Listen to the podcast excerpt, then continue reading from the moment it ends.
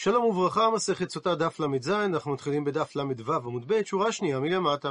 ואמרה הגמרא, שיהודה שקידש שם שמיים בפרהסיה, נקרא כולו על שמו של הקדוש ברוך הוא. ועל כך שואלת הגמרא, יהודה, מהי?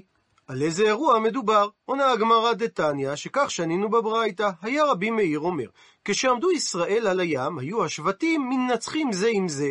זה אומר, אני יורד תחילה לים, וזה אומר, אני יורד תחילה לים, קפץ, הפכנו דף שבטו של בנימין, וירד לים תחילה. והרמז לכך שנאמר, פסוק בתהילים, שם בנימין צעיר אודם, שרי יהודה רגמתם, שרי זבולון, שרי נפתלי. ודרש רבי מאיר, אל תקרא רודם, אלא רד ים. והיו שרי יהודה רוגמים אותם בעקבות כך, שנאמר, שרי יהודה רגמתם. לפיכך זכה בנימין הצדיק, ונעשה ושפיזיחן לגבורה. מסביר רש"י שבית קודשי הקודשים היה בנוי בחלקו. והמקור לכך שנאמר, לבנימין אמר, ידיד אדוני ישכון לבטח עליו, חופף עליו כל היום, ובין כתפיו שכן. שירושלים התחלקה לשבטי יהודה ובנימין, וקודש הקודשים נבנה בחלקו של בנימין. ונשאלת השאלה, מדוע רגמו שבט יהודה את שבט בנימין? מביא על כך תוספות, כך שנויה ברייתא במחילתין. משל למה הדבר דומה? למלך בשר ודם שהיו לו שני בנים, אחד גדול ואחד קטן. אמר המלך לקטן, העמידני, תאיר אותי עם הנצח חמה. מצד שני אמר המלך לגדול, העמידני, תאיר אותי בגימל שעות. אז בא הקטן להעמידו עם הנצח חמה, ולא הניחו הגדול. מפני שאמר לו הגדול לקטן, לא אמר לי אבא, אלא עד גימל שעות. והקטן אמר, לא אמר לי אלא עד הנצח חמה. ומתוך שהיו עומדים צהובים, דהיינו רבו בקול, ננער אביהם. אמר להם, בניי, מכל מקום שניכם לא כיוונתם אלא לכבודי, אף אני לא אקפח את שכרכם. מה שכר נטלו שבטו של בנימין שירד תחילה לים, ששרתה שכינה בחלקו, ומה שכר נטלו שבטו של יהודה, שזכה למלכות, שנאמר, שרי יהודה רגמתם, אין רגמתם אלא לשון מלכות. כפי שנאמר בספר דניאל, בעדן אמר בלשצר, והלבישו לדרניאל ארגבנה. וכדי להבין איך המשל מסביר את המעשה של שבט יהודה, נעזר בפירושו של הנציב מוולוז'ין, הלא הוא הרב נפתלי צבי יהודה ברלין, שהיה ראש ישיבת וולוז'ין ומגדולי התורה במזרח אירופה במאה ה-19. הוא רכש אהדה רבה למפעל ההתיישבות בארץ ישראל והיה חבר פעיל בתנועת חובבי ציון. הוא היה משוכנע כי ההתעוררות לעלייה לארץ ישראל נובעת מרצון ההשגחה העליונה לגאולת ישראל. את רעיונות אלה המפוזרים בספריו, הוא הביע בקיצור בשני מכתבים משנת התרמ"ו, ששלח לאגודות חובבי ציון. את העובדה שבראש בניין הארץ עמדו צעירים חילוניים, הוא הקביל לעליית שיבת ציון בימי עזרא, שבה בין העולים היו מחללי שבת ונשואים לנוכריות. עם זאת הוא קבע כי יישוב הארץ עצמו חייב להיות מתוך שמירה על המצוות בכלל, ועל המצוות התלויות בארץ בפרט. הנציב הדגיש את חשיבות האחדות. הוא יצא נגד הרבנים שקראו להקים קהילות נפרדות, כפי שנעשה בהונגריה ובגרמניה.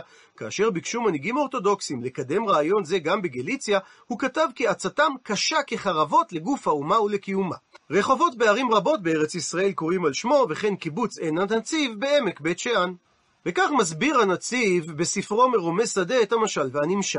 ונראה דוודאי לא היה בנימין מתרברב על יהודה, ללך לפניו בראש. ועוד שיהודה ודאי היה יותר חזק מבנימין, לפי ערך אנשי יהודה נגד בנימין.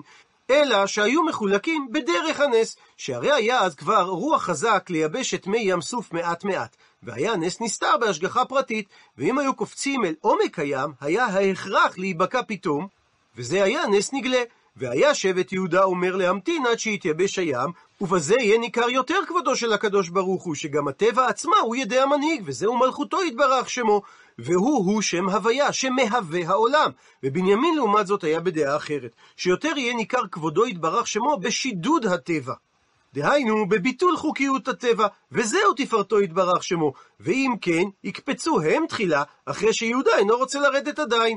ולכן המשל הוא משני הבנים. שלגדול אמר המלך להקיצו בשלוש שעות, שזה טבע המלך לקום בשלוש שעות, ולקטן הוא ציווה להקיצו בבוקר שלא כדרך הטבע. וכך נתן הקדוש ברוך הוא אל הדעות יתברך שמו בדעת יהודה כך, ובדעת בנימין כך. וכיוון שנתגבר בנימין וקפץ, בעל כורחו נעשה הנס כדעת בנימין. והיינו כפי המשל, שמחמת שהיו צוהבין, דהיינו רבים זה עם זה, הקיץ המלך. והיה הגמול גם כן כפי העניין, לגדול שהוא שבט יהודה נתן המלוכה שהעניק כפי הטבע, ולבנימין נתן בית המקדש שעשרה ניסים קבועים היו שם.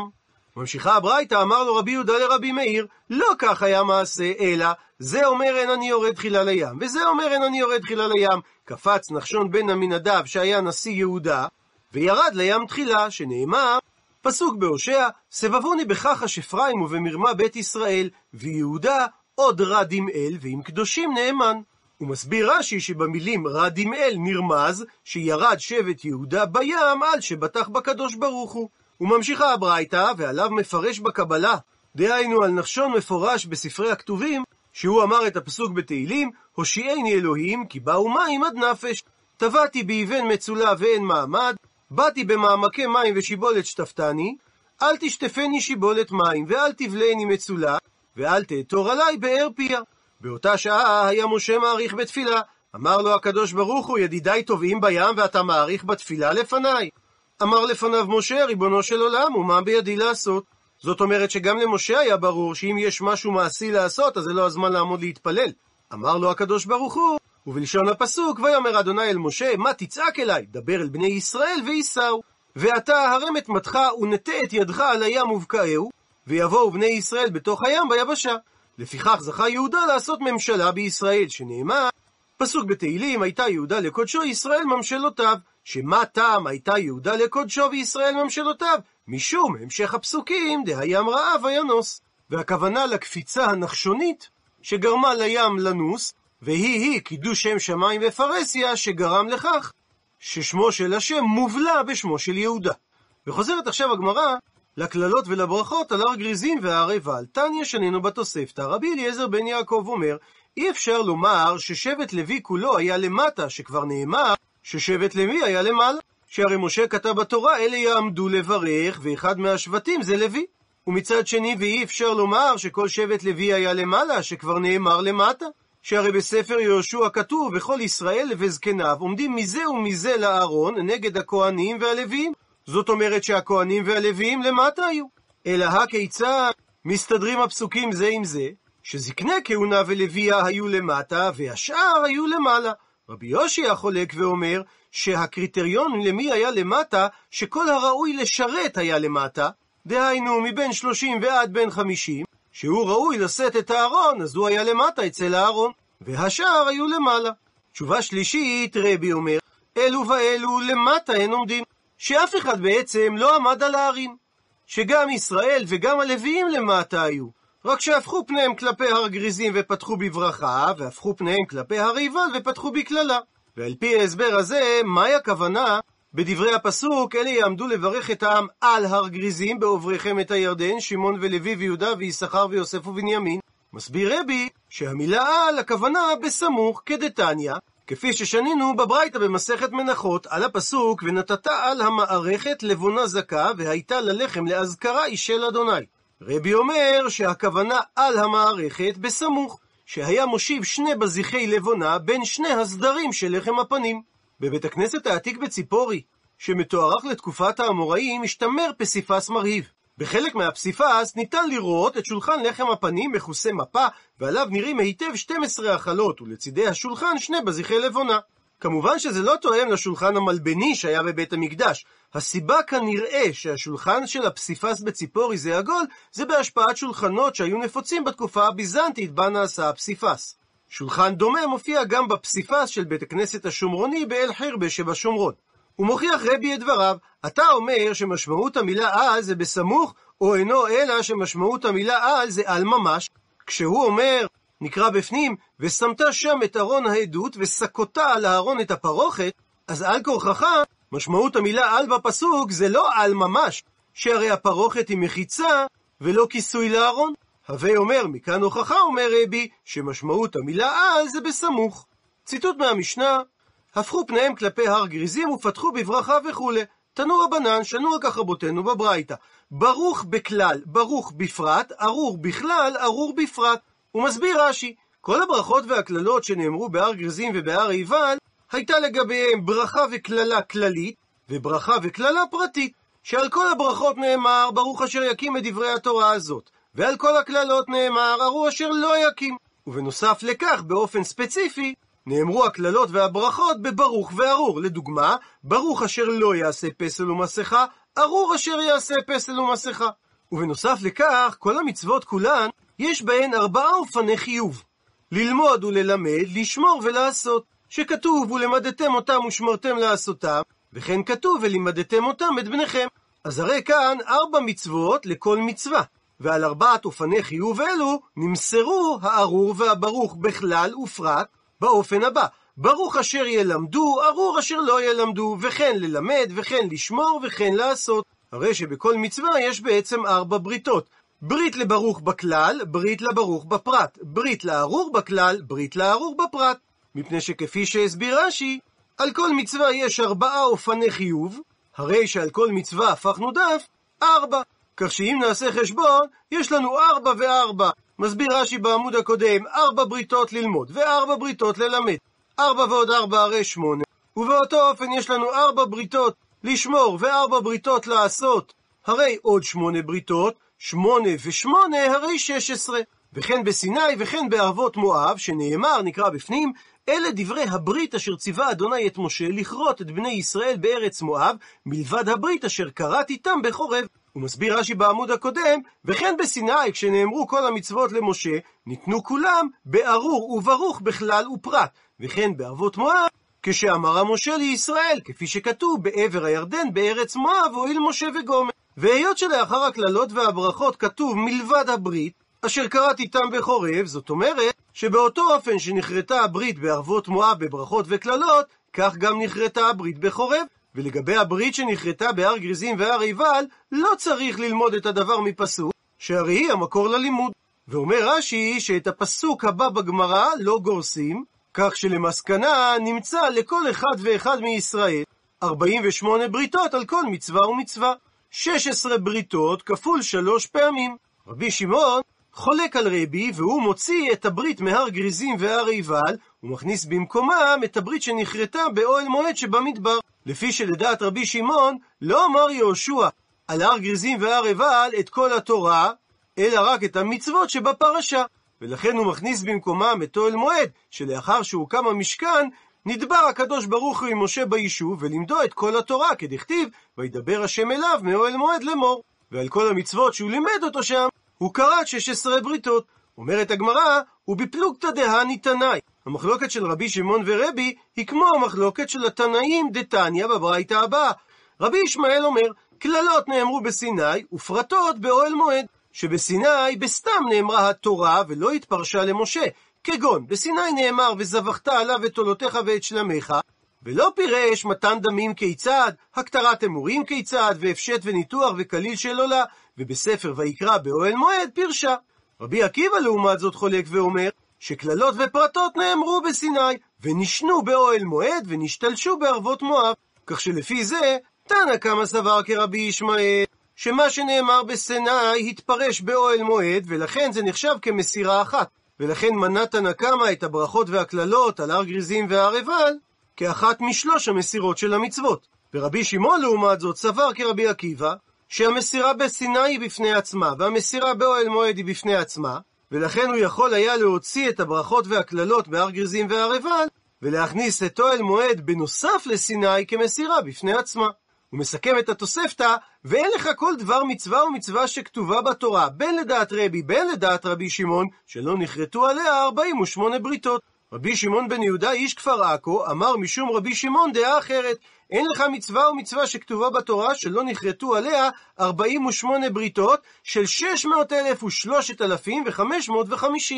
שזה המניין שהיו בני ישראל במדבר, ועל כל מצווה בפני עצמה יש 48 בריתות, אבל מפני שכל אחד נעשה ערב על חברו, אז צריך לעשות הכפלה של 48 בריתות במספר בני ישראל. רבי מביא גרסה נוספת לדברי רבי שמעון בן יהודה איש כפר עכו שאמר משום רבי שמעון, שאין לך כל מצווה ומצווה שבתורה שלו נכרתו עליה 48 בריתות של 600,000 ו-3,550, שהוא התכוון לומר שנמצא לכל אחד ואחד מישראל 600,000 ו-3,550. ושואלת הגמרא על דברי רבי, מהי ביניו? מה הוסיף רבי הוא נחלק? על הגרסה הראשונה שנאמרה בשם רבי שמעון בן יהודה איש כפר עכו שאמר משום רבי שמעון. עונה על כך, אמר רב משרשיה, ערבה וערבה דערבה איכא ביניו. יש בין שתי הגרסאות את ההבדל הבא, האם נעשה כל אחד מישראל ערב גם על ערבותו של חברו או לא, רבי שמעון בן יהודה סבר שלא נעשה כל אחד ערב על חברו, אלא שישמרו את המצוות. אז נמצא שכל אחד ואחד ערב על 48 בריתות של כל אחד ואחד מישראל, אבל לא שהוא נעשה כל אחד ואחד ערב גם על הערבות של חברו, אלא רק על חובתו של חברו.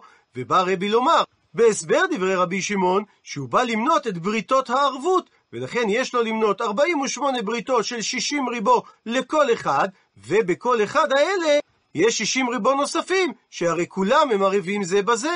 אז אם כך, נמצא כל אחד מקבל עליו ערבות של 60 ריבו בשביל החובות של חברו, וכל אחד מה-60 ריבו הללו קיבל עליו את הבריתות של ה-60 ריבו בשביל הערבות שנתערבו אחיו על חבריהם, וזה קיבל עליו אף את הערבות של הערבים. כך שאם נסכם, על כל מצווה יש ארבע בריתות. ברכה כללית, ברכה פרטית, ארור כללי וארור פרטי. נכפיל את זה בארבעת אופני החיוב ללמוד וללמד, לשמור ולעשות, ואת זה נכפיל בשלוש פעמים שנמסרו המצוות. סך הכל 48 בריתות, וזו דעת רבי ורבי שמעון. חולק על כך רבי שמעון בן יהודה משום רבי שמעון, ויש בדבריו שתי גרסאות. הגרסה הראשונה אומרת שצריך להכפיל את 48 הבריתות בערבות ההדדית של מספר בני ישראל שהיה בסיני. רבי גורס הבנה נוספת בדבריו, שמפני שכל אחד מישראל ערב על כל אחד מישראל, הרי שצריך להכפיל את 48 הבריתות במספר בני ישראל שהיה בסיני בריבוע. מי שרוצה לומר את המספר שיוצא באותיות, נקרא ללשון התוספות, על פי תיקון המהרש"ל שמובא במסורת הש"ס, קע"ג ריבו ריבועות, וה' אלפים ריבועות, ות"ת ריבועות, ועוד שלושים ריבועות, וחמישים אלפים, וחמש אלפים ומאתיים בריתות. לגרסה הראשונה, בדברי רבי שמעון בן יהודה משום רבי שמעון, ולהבנת רבי בדברי רבי שמעון, לפי גרסת הרשש, זה שישים ריבו פעמים, ושלושת אלפים, ותקנ פעמים. וממשיכה הגמרא, שדרש רבי יהודה בן נחמני, שהתפקיד שלו היה מתורגמני דרבי שמעון בן לקיש. שריש לקיש היה אומר את השיעור בלחש בעברית, והוא היה מתרגם ומפרש בארמית לכל העם. אבל את האמירה הזאת הוא אמר מעצמו. שכל הפרשה כולה לגבי הברכות והקללות על הר גריזים והר עיבל, לא נאמרה אלא בנואף ונואפת. והוכחה לדבר שהרי נאמר ארור האיש אשר יעשה פסל ומסכה. ולא ייתכן להסביר שמדובר על עבודה זרה, שהרי אם כך, בארור סגילי? האם הוא רק ארור? הרי הוא כופר בעיקר. אלא צריך להסביר שארור האיש אשר יעשה פלס ומסכה, זה אדם הבא על הערווה והוליד בן, והלך הבן הזה לבין עובדי כוכבים, ועבד עבודת כוכבים, אז ארורים אביו ואימו של זה שכך גרמו לו. הוא מסביר רש"י, אדם שבא על אשת איש והוליד ממזר, ומתוך בושתו של הממזר שאסור לבוא בקהל, הוא לא מוצא שידוך. אז בעל כורחו הוא הולך לבין העובדי כוכבים, ועובד עבודת כוכבים, ולכן ארורים ההורים שלו, שעשאו, גרמו לו לעבוד פסל ומסכה. וכך גם צריך לדרוש את כל הברכות והקללות, שהם עוסקים בנואף ונואפת. אותו של אריות, כגון שוכב עם חותנתו, ואשת אביו ועם אחותו, כולם באשת איש מדברים, באופן כזה שהוא צריך להיענש בשני ארורים. וכולם על העיקרון שהסברנו, שהממזר הולך לבין עובדי כוכבים, ושם הוא עובד עבודת כוכבים. ומה שנאמר, שוכב עם כל בהמה, הכוונה לאשת איש שעשתה מעשה בהמה שהיא מנאפת.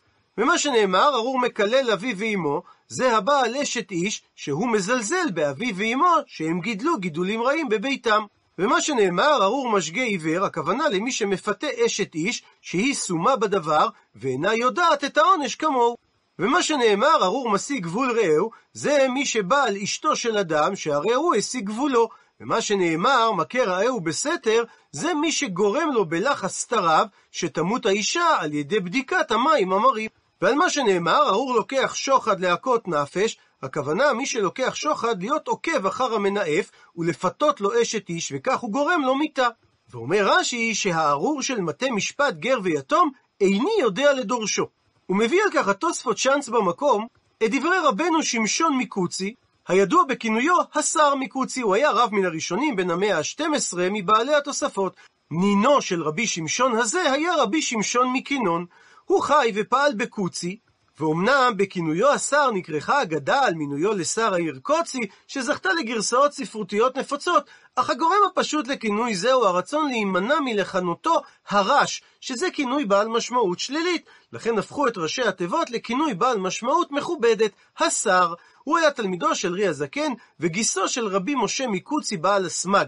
תלמידו הידוע הוא רבי יצחק מווינה, מחבר האור זרוע.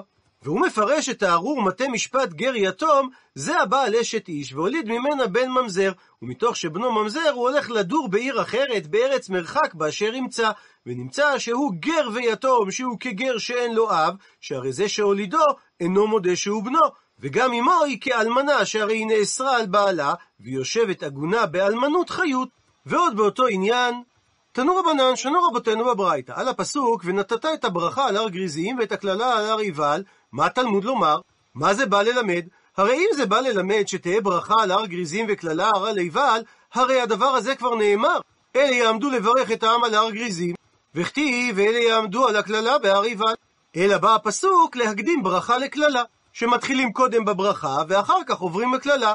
אז יכול יהיו כל הברכות קודמות לקללות? שקודם יגידו את כל הברכות ואחר כך יגידו את כל הקללות? תלמוד לומר, בתחילת הפסוק את המילה ברכה, ובהמשך הפסוק ואת המילה קללה, כל אחת בלשון יחיד, כדי לומר ברכה אחת קודמת לקללה, ואין כל הברכות קודמות לקללות. וכתבה התורה באותו פסוק גם את הברכה וגם את הקללה, ולהקיש ברכה לקללה, לומר לך, מה קללה בלוויים, אף הברכה בלוויים, ומה קללה בקול רם, אף ברכה בקול רם, ומה קללה בלשון הקודש, אף ברכה בלשון הקודש, ומה קללה בכלל ופרט, דהיינו בארור כללי ובארור ספציפי, אף ברכה בכלל ופרט. ברכה כללית וברכה ספציפית. ומה קללה אלו ואלו עונים ואומרים אמן, אף ברכה אלו ואלו עונים ואומרים אמן. עד לכאן דף ל"ז.